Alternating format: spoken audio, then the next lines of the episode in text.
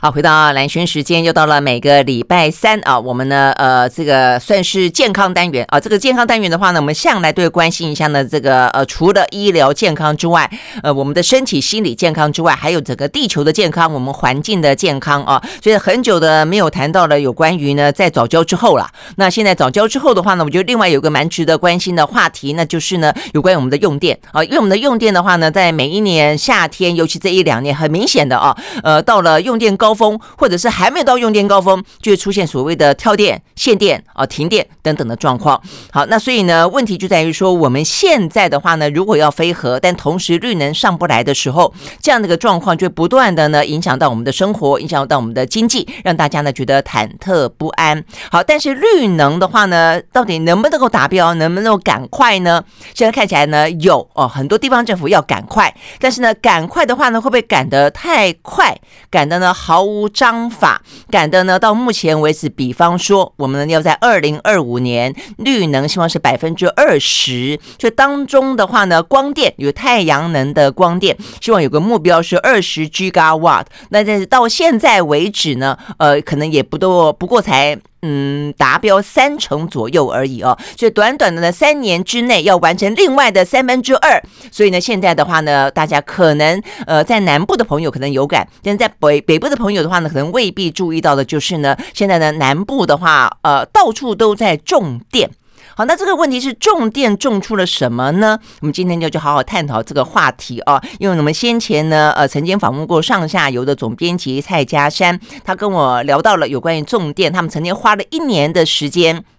在屏东，在台南这两个呢，目前种电种最多的地方呢，去做一个实地的考察，看到了非常多的一些问题，也看到了非常多的一些呃蛮心酸的故事啊，所以他写成了呃蛮蛮深入的报道啊。我先引述一下呢这一段报道的一开头，我认为写的非常的呃精辟啊，就是说当光光电板跟稻子抢太阳的时候，绿能还可以称为绿能吗？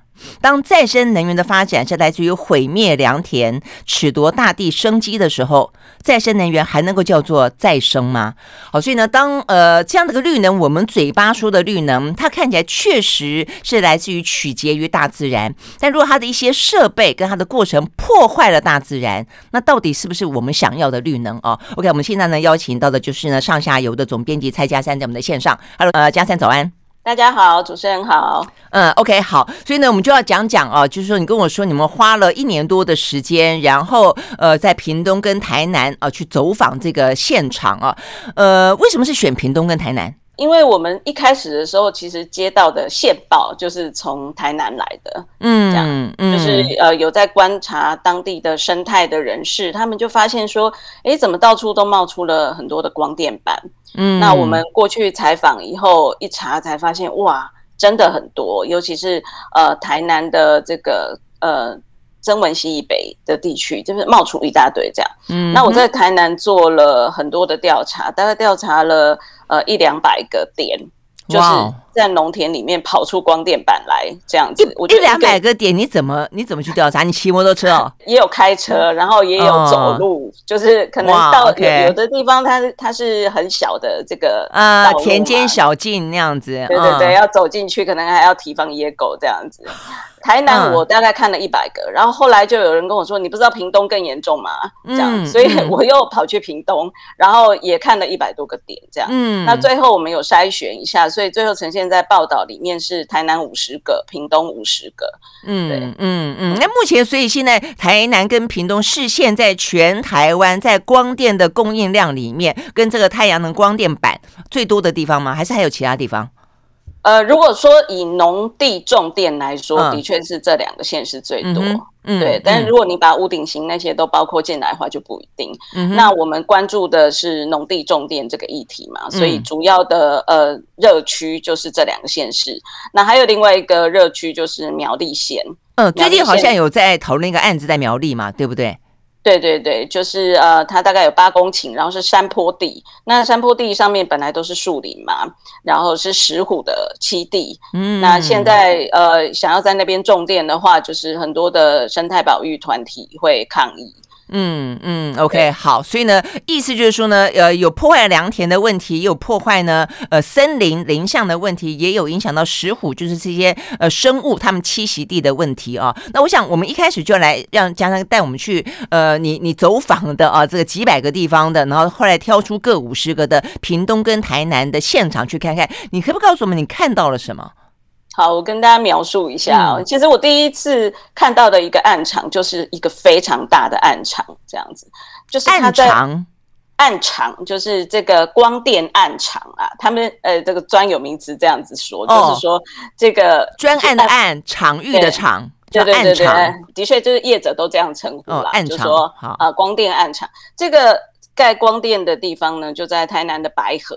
白河大家知道吗？嗯、就是种莲花，莲花，然后很多菱角，嗯、很多莲子。对对对，是一个非常漂亮的农村这样子。对。然后呢，呃，这一个呃光电厂呢，它就在一条大马路旁边。嗯。旁边都是稻田，两边刚好都是黄澄澄的稻穗，但是中间就是、嗯、呃很突兀的。跑出了一大块的光电板，盖满满的，整片农地都盖满满的这样。嗯，那呃，大家可以想象，如果旁边都是稻田的话，其实这里应该是蛮肥沃的农地，嗯，才能种稻子。嗯、对，然后呃，可是它就是，哎，突然就跑出了一大块。嗯、那呃，底下当然都长不出什么东西来，顶多就是一些些的杂草，嗯、有的地方连杂草都长不出来嘛，因为它整个是覆盖的，它中间并没有。呃，空空窗这样子，嗯、就是整片盖满满，好像盖了一个大屋顶的感觉嗯。嗯，而且我看你的报道有讲到说，事实上，如果你真的盖了光电板的时候，你要避免杂草爬到光电板上面去覆盖了它，影响到这个光照进来产生电能，所以还会用除除草剂啊，喷什么东西让这些杂草都死光光，对不对？对对对，要不你就是要人工割草，要不然你就是要喷除草剂。面积很大的时候，嗯嗯、恐怕就得喷除草剂这样子。嗯，嗯对。嗯、那呃，因为我们走了很多地方嘛，有的是很低矮，就是它的光电板盖得很低矮，所以下面是不可能再做任何的利用的。嗯。那有的可能稍微高一点，也许下面还可以种菇啊。哎，对对对，先前不是说好像在中南部有些在种菇的。嗯、对对对，那那我们也有看到一些光电厂，它是呃盖了黑网子，就是它上面是光电板，那旁边是有黑色的网子，看起来像是菇寮这样。嗯，那我就也给它网子掀开来偷偷偷看一下里面，这样，嗯、结果没想到里面其实也是乱七八糟，根本没有真的在种菇，嗯，嗯，也就是假、哦、假的菇寮啦或者是说它其实已经被查到说它是种假的，所以已经废弃了。所以基本上这些农地都很难恢复到原本农地的状况。嗯嗯，所以有些就是当初我们在了解种电，有些呃地方的居民会有些抗议的时候，他们会说：“那我们是农电共生啊，我们有种菇，但事实上未必真的种。”对，就对外宣称在种，是这个意思。对，就是呃，之前其实有一波就是。农电共生这个风潮刚起来的时候，有一波这种假种田的事情，这样。那台南也很多，所以那时候市政府有去稽查，然后就把他们的电电拔掉了，就是你不能再发电，你被取消资格。问题是这些厂商投资下去了，所以他可能也没办法回收，然后他可能就跑路了，然后地主也没办法处理，所以就就就变成一个烂摊子在那里。这样子，OK，好。那刚刚讲到白河的是一个例子，就是说，呃，看起来是在农田当中，看起来应该是良田的里头有了一个大块很大的太阳光电板，但它只是一个特例吗？还是到处都是？就它的规模有多大？如果是呃一块一块的话，那不就是像狗皮膏药？但如果是一大片的话，看起来好像呃这光电的效率会很高，但是它会不会破坏整个的景观？或者是说它的产电量真的是很大，同时也解决了农村经济的困境。你看到的是什么？呃，那个时候种电有很多种方式。本来的规定是，其实每一块农地都可以盖六百六十平方公尺的这个呃绿能设施。对，这是一个非常神奇的数字哈！为什么是六百六十？对，这个就是法规规定的，我也不晓得当初是是怎么来的这样子。嗯、好像是说，如果说呃台电的电塔哦，它可能有、嗯、有的时候这个运输的路线上总是会经过农地嘛，所以这个你你得给他一个允许允许盖这个电塔的这个面积，这样哦，就每六百六十平方公尺可以盖一个电塔，所以就依照这个来。嗯呃，不是不是，是说那个电塔的面积不能超过六百六十平方公尺。哦，这样子，OK。所以有这样的一个小漏洞，那呃，就很多的业者会发现说，哎，所以每一块农地都可以盖嘛？那我们每一块农地都可以来盖一个小小的这样子。哦，就把它比照成电塔的概念就是了，一样供电嘛，对不对？对，所以这种是比较小型的。我刚刚一开始说白河是比较大片的，因为那个是一个都市呃都市计划区。等于说每个地区它的规范会不太一样，这样子，所以有大片的也有小片的。嗯，所以刚刚您说，呃，你说农村的景观会不会受到影响？的确是会的，而且也不只是景观受到影响，呃，农业的生产也受到影响。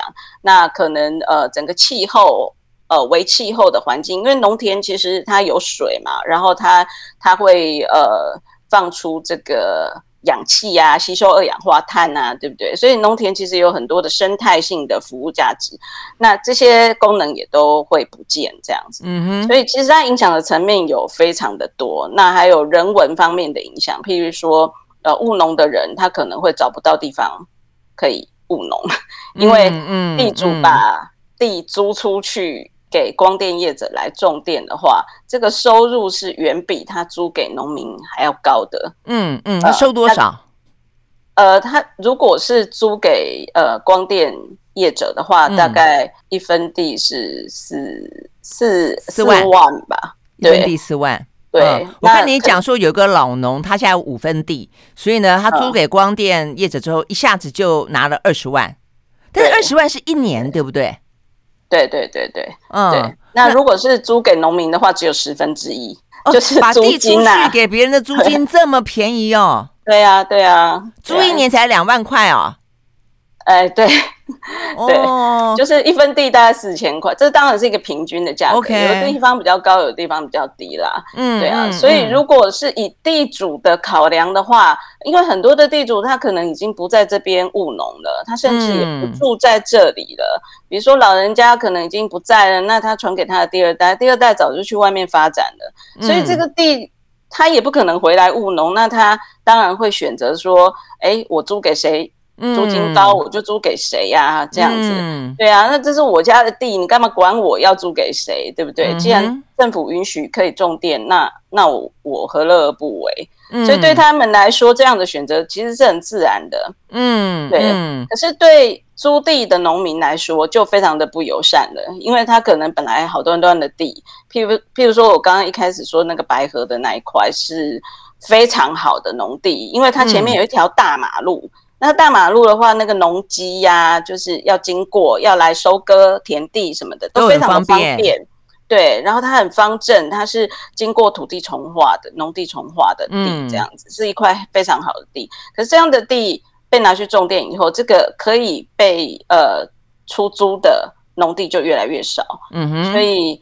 呃，很多的青农要返乡，那可能反而找不到地。OK，好，所以呢，在这个第一现场看到的概念，就是说，第一个就是光电板越来越多，有大块的，有小块的，有看起来像狗皮膏药的，但是有看起来一片呃无呃这个一望无际的，看起来很科技感的感觉的。再来一个就是说呢，微气候会改变，会变得比较热，没有呃这个稻田水汽的调节，但是对有些呃无意在务农的家庭来说，他反而是有一些收入。哦，这个收入的话呢，一分地四万块哦。但是呢，对于一些想要因应政府的青农返乡呃这样的政策返乡的的人，发现啊，为什么良田越来越少？大概来说，这是一个目前看到的现场嘛。哦，好，所以我我觉得听到这里，很多听众朋友跟观众朋友应该已经感受到中间有优点也有缺点哦。而这个缺点目前看起来比想象中的来的更严重。我们休息，马上回来。I like 103, I like radio 好，回到蓝轩时间啊，继续和线上啊这个邀请到我们正在视讯啊这个聊天的是啊这个上下游的总编辑蔡家山啊，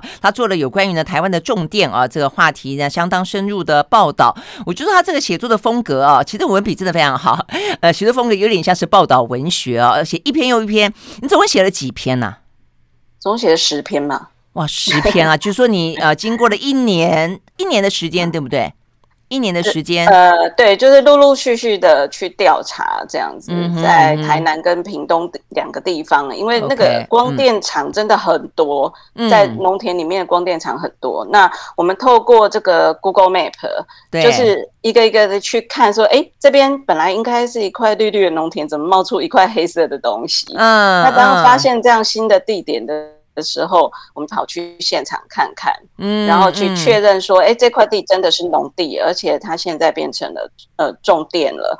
那种电以后，它底下的状况是怎么样？就是每一个去去采样分析就对了。嗯嗯，那真的是花费非常多的功夫哦。所以呢，我觉得这是一个非常值得被被呃更多人知道的一个状况。我觉得当然，对于现在我们的农村来说，越来越多的呃只剩下老人家、年轻人都出外了，这是可能在五年、十年前、二十年前的一个很台湾很大的问题。农村的人口外流，然后呢，人口的老化，那一大堆的田没人要种。哦，所以只好休耕。但是我觉得重点在于说呢，政府也经过了很长的一段时间，不断的透过各种政策也好、补贴也好、呃文化上的呼吁也好，创造了很多的青年返乡这样的一个热潮。所以我们看到很多地方创生也都是来自于这个地方。所以我们的节目也聊很多，所以觉得很感动，也觉得这个趋势非常好。但是你就发现说，开始在你的报道里面，我就看到非常非常强烈的矛盾存在。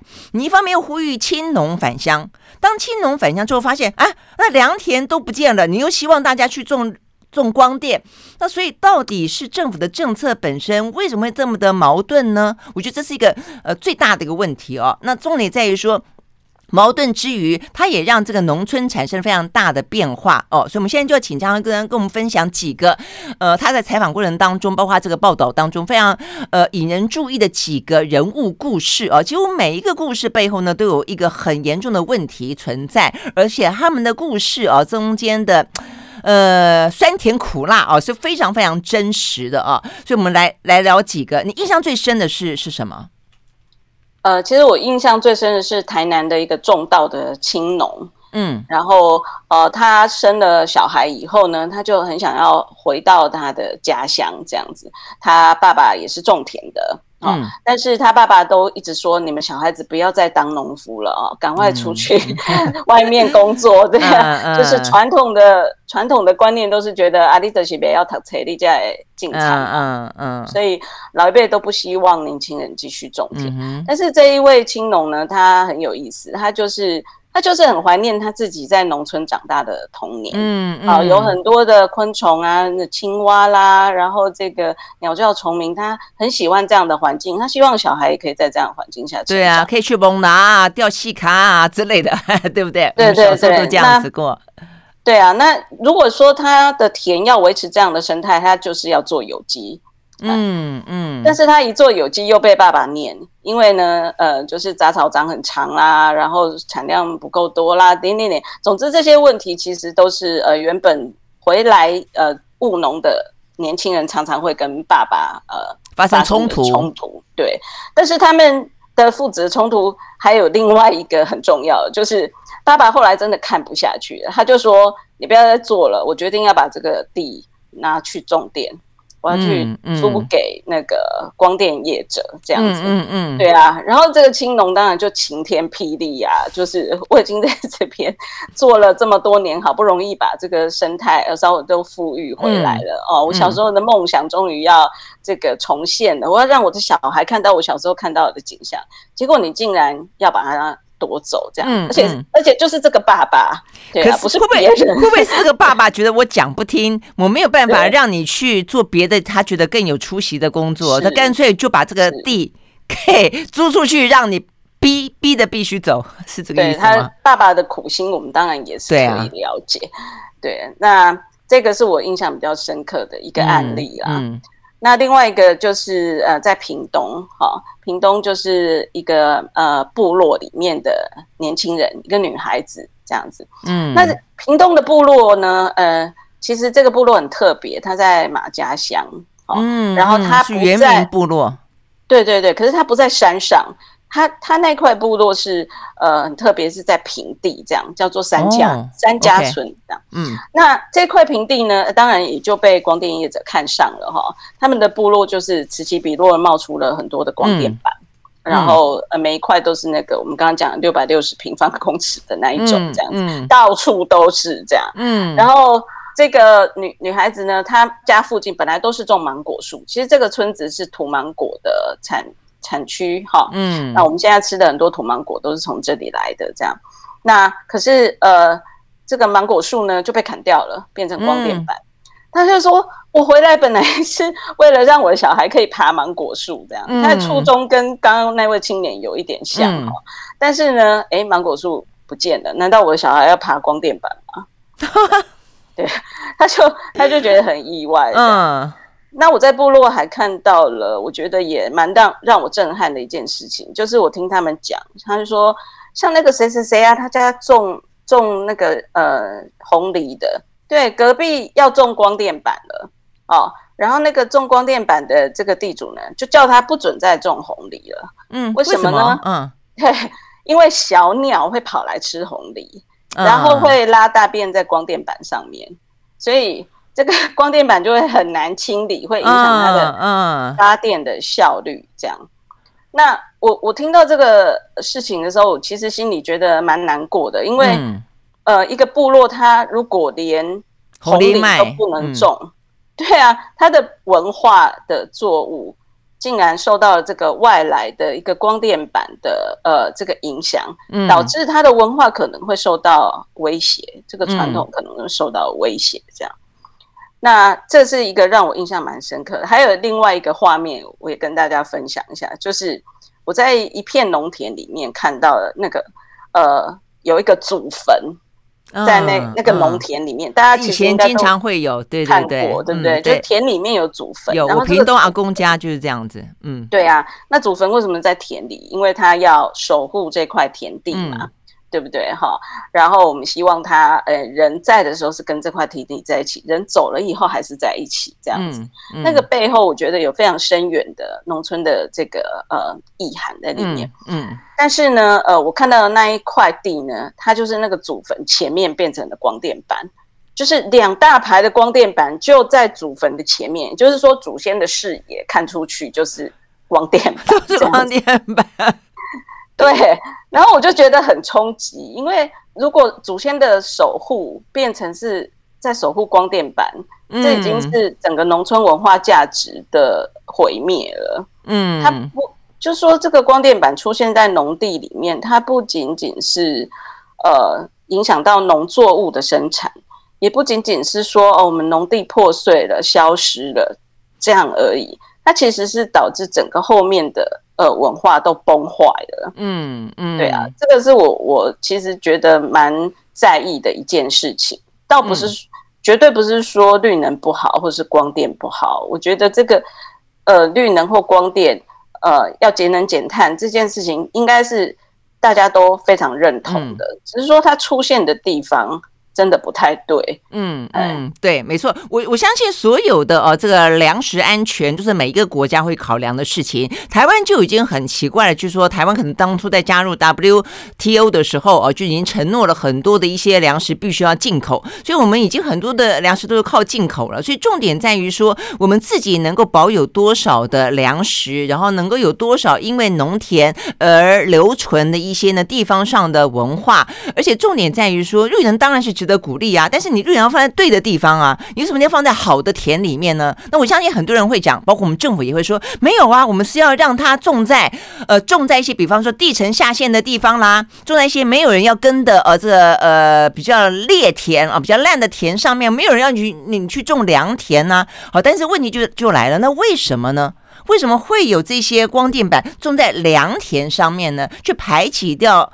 一些本来要回来务农的这些年轻人呢，而且会造成可能不只是我们刚刚讲到的农地破碎化。我们刚刚讲到六百六十，为什么是六百六十呢？一块地里面可以有六百六十，但这一块地多大，并没有很详细的规定。所以，我可不可以把每块地都切得很小？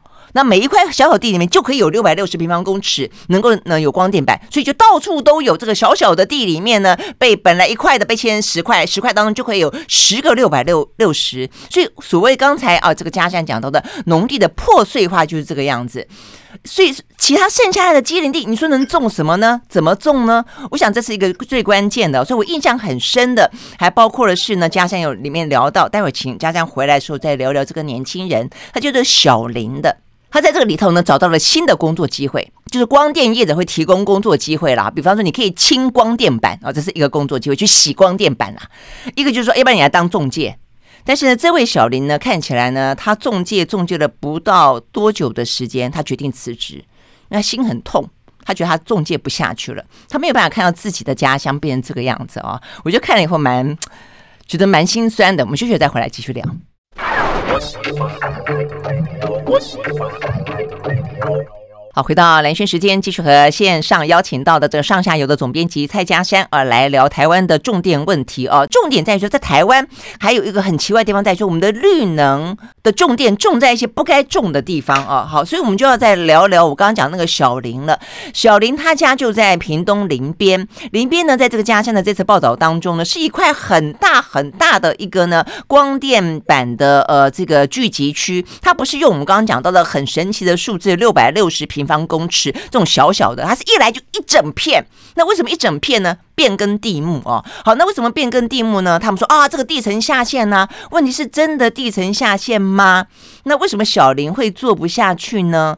所以我觉得小林的故事，我觉得还蛮看起来蛮伤心的呢。这也是很特别，就是呃，我们终于找到了一个在做土地中介的人，愿意接受我们访问，这样。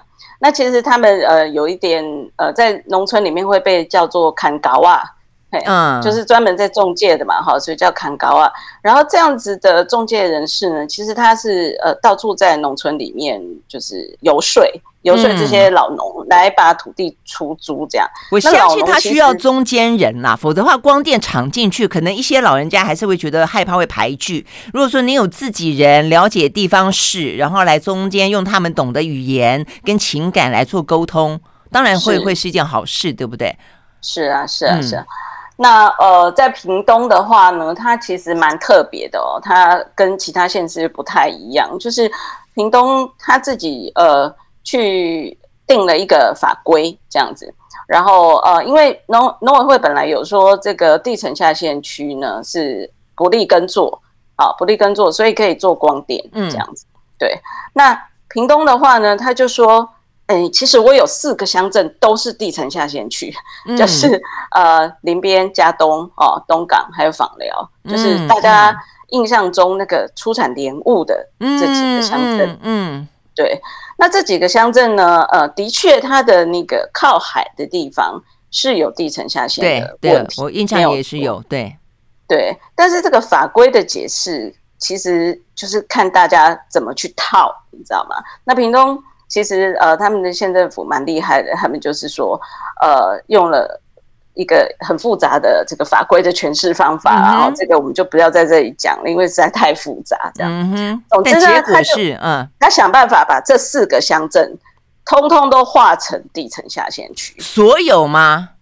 对，就是这四个乡镇的农地，嗯、只要是一般农业区的农地，都可以拿来种电。所以包括莲雾田，对，包括莲雾田，你都可以变更。嗯变更成不是农地这样子哦，然后就可以拿来种光电板，对，就可以做满满的光电板这样子。嗯嗯，那这个问题当然我们就觉得非常的在意，因为首先你这个农地是大块大块流失了，它不是我们刚刚讲的那个六百六十平方公尺而已，它是整片就已经不是农地了。嗯，好，然后在这边。本来是重要的莲雾产区，结果莲雾树全部都被砍掉了。嗯，那在这里的这个本来务农、租地务农的青农就没有收入了。这样，嗯、那所以小林原本是家里面也是农家子弟吗？哎、欸，他可能是农家子弟吧，我也不太确定。哦、但反正他就是一个很普通的年轻人。嗯，然后、嗯、对啊，然后他就想说，哎、欸，那个呃，光电公司在找。找人，找人嘛，对啊，我就去应征嘛，对，结果他就只做了三个月，因为他觉得他在游说这些老农的时候，他其实有点良心不安，这样子。嗯，他不太确定他做的事情到底是不是对的，是不是对的？嗯、对啊，对，嗯嗯。那我印象很深，你说他后来在他在他自己有一个纸条，自己就写了一些字，这些字，嗯嗯，对，他就写说打开潘朵拉的盒子，对对，对，所以你看，连连一个年轻人在第一现场，他自己知道。他在做什么样的事情？他写出这么有批判性强，而且这么担忧的事情，因为他一签就签二十年，对不对？对啊，这个一签就是二十年。我看很难说二十年后突然之间谁的，而且二十年后就不用发电了吗？也不会啊。而且好，就算突然之间有了什么更科技的进步，好了，不用发电，那二十年后土地还回得来吗？所以我觉得这个小林哈，让我感觉上真的是很心酸。我更不用讲说，你可以去想象，原本在农村的这些子弟，他最后的工作，当光电板进来之后，可能影响到地景，可能影响到生态，可能影响到人文，然后最后他的工作是去洗光电板，去种借更多的土地，然后去种光电板。对啊，所以其实就回到我刚刚讲的，我觉得农村的价值的毁坏，嗯，其实才是这件事情呃最。最令人忧心的地方。好，但是屏东为什么可以这样子做呢？他这个问题，你刚刚讲说，因为法令很复杂嘛，哦，但是他也不可能到通通都是地层下陷区啊。那然后农委会都没有意见吗？我觉得这个是经过中央，就是屏东是有经过中央的默许的。对，嗯、对，这其实是一个非常值得追究的。细节，嗯，我们也我们也会持续追踪，因为光电这件事情，并不是说，呃，农委会在二零二零年的七月七号，呃，他说从这一天开始呢，这个农地种电的规定要紧缩，以后不可以再随便变更了啊，哦，然后以后呢，两公顷以上全部都要由中央审核，因为之前是三十公顷以上才需要中央审核。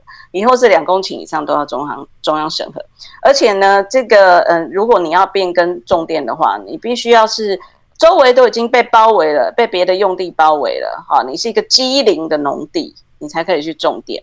也就是说，他已经把条件限缩得非常严格，这样，嗯，把农地种电的这个大门给掩上了，好，也许还有一些缝，但是基本上它是掩上了。嗯，那那我觉得至至少这是一个嗯。呃就说好像大刀阔斧的一个改革，嗯嗯，对，至少大家的反应、大家的担忧，他似乎有听到。对对对，但是对光电业者来说，当然是一个很不好的消息。嗯哼，就是他们原本寄望的农地可以大面积的这样的种电，这个门被关上了，这样子。嗯、那虽然还有别的门又打开了，比方说渔电，哈、哦，渔温种电，嗯、对，对 这个。其实也是也有新的问题啦，嗯、但是，嗯总之至少他们会觉得鱼不需要行光合作用，所以被挡住应该比较没关系吧？这样子 是这样子吗？嗯，鱼要吃浮游，浮游生物不是吗？真的浮游生物跟光合作用没无关吗？我觉得有关吧。对，因为其实对不对？呃、水里面还是有些藻类啊，当然，嗯。不过总之这是另外一个更大的问题。嗯，是。对，以后可能有机会可以再聊，但。但是，呃，就是说，农地种电这一件事情，它并不是说七七事变以后就被关关门了。其实它还是有很多案例在发生着。嗯嗯，比方说，我刚刚说的屏东，它它其实还是持续在增加。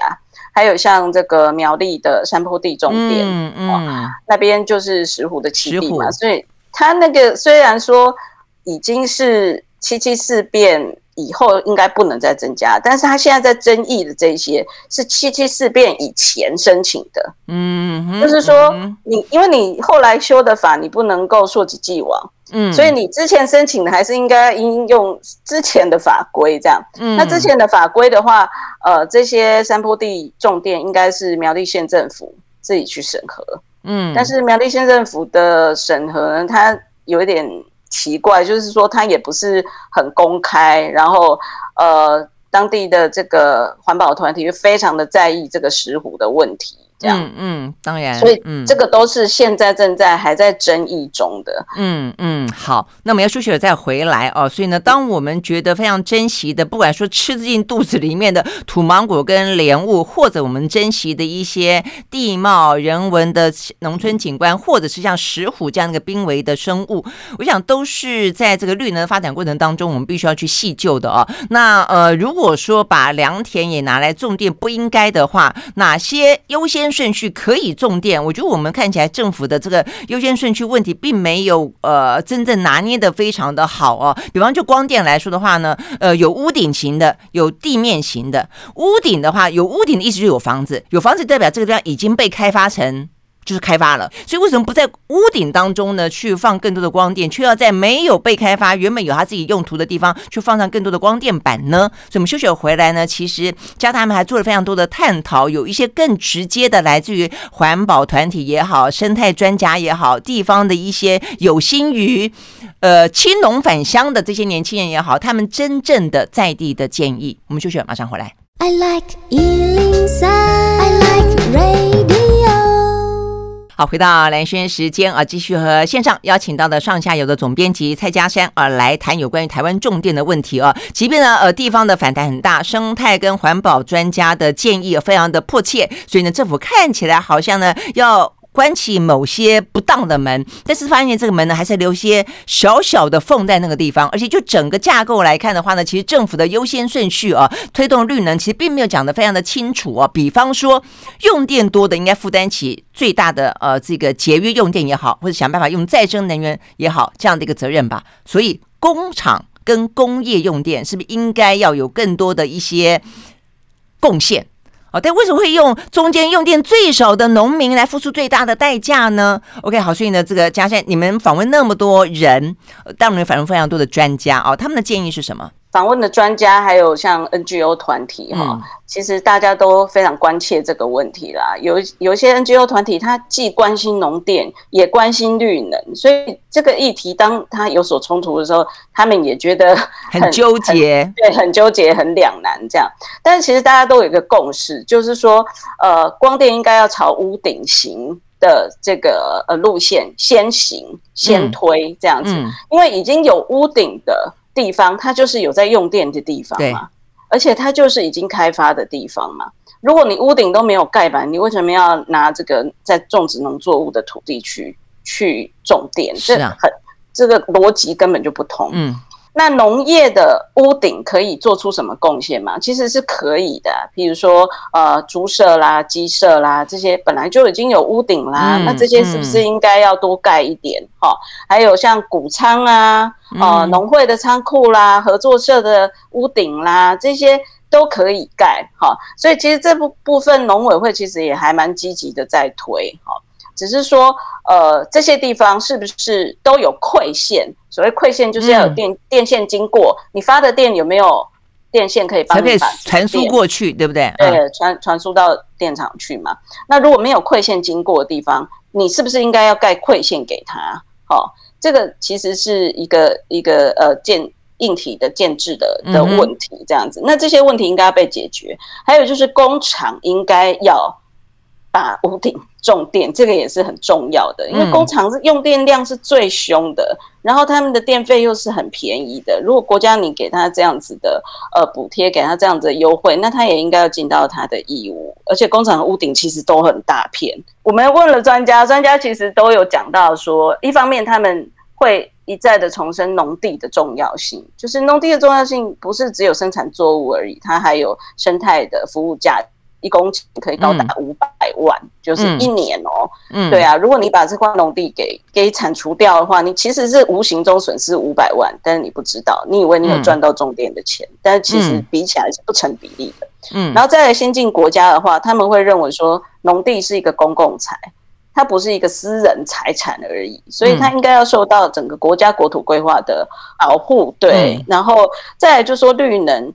主要在先进国家，像德国，他们也都是以屋顶型的优先。还有就是公民电厂，嗯、公民电厂就是公民自己来做发电嘛，嗯、公民自己就是用电的人，我们应该自己负担起这个责任来。嗯嗯、所以公民电厂在台湾遇到非常多的困难，哈。就是应该都要由政府想办法把这些困难一一的解套。想要发展绿能，可是你没有设计好，嗯，那就会导致对的事情往不对的方向去。没错，对的事情往不对的方向去，我觉得这是关键了啊！所以呢，最后我就是想，呃，对政府来说的话呢，他一定要去体认到，我们纳税人缴钱给你，并不是要你去推绿能，然后呢，把一片一片的光电板拿来消灭我们现在的良田、我们的农村、我们的湿地、我们的皮塘、我们的石虎的栖息地，绝对不是这个样子的啊！非常谢谢呢，这个蔡家山先生接受我们的访问，谈有关于呢重电的。危机啊！我希望呢，这个接下来我们一样的能够往绿能推进，但是呢，往对的方向前进。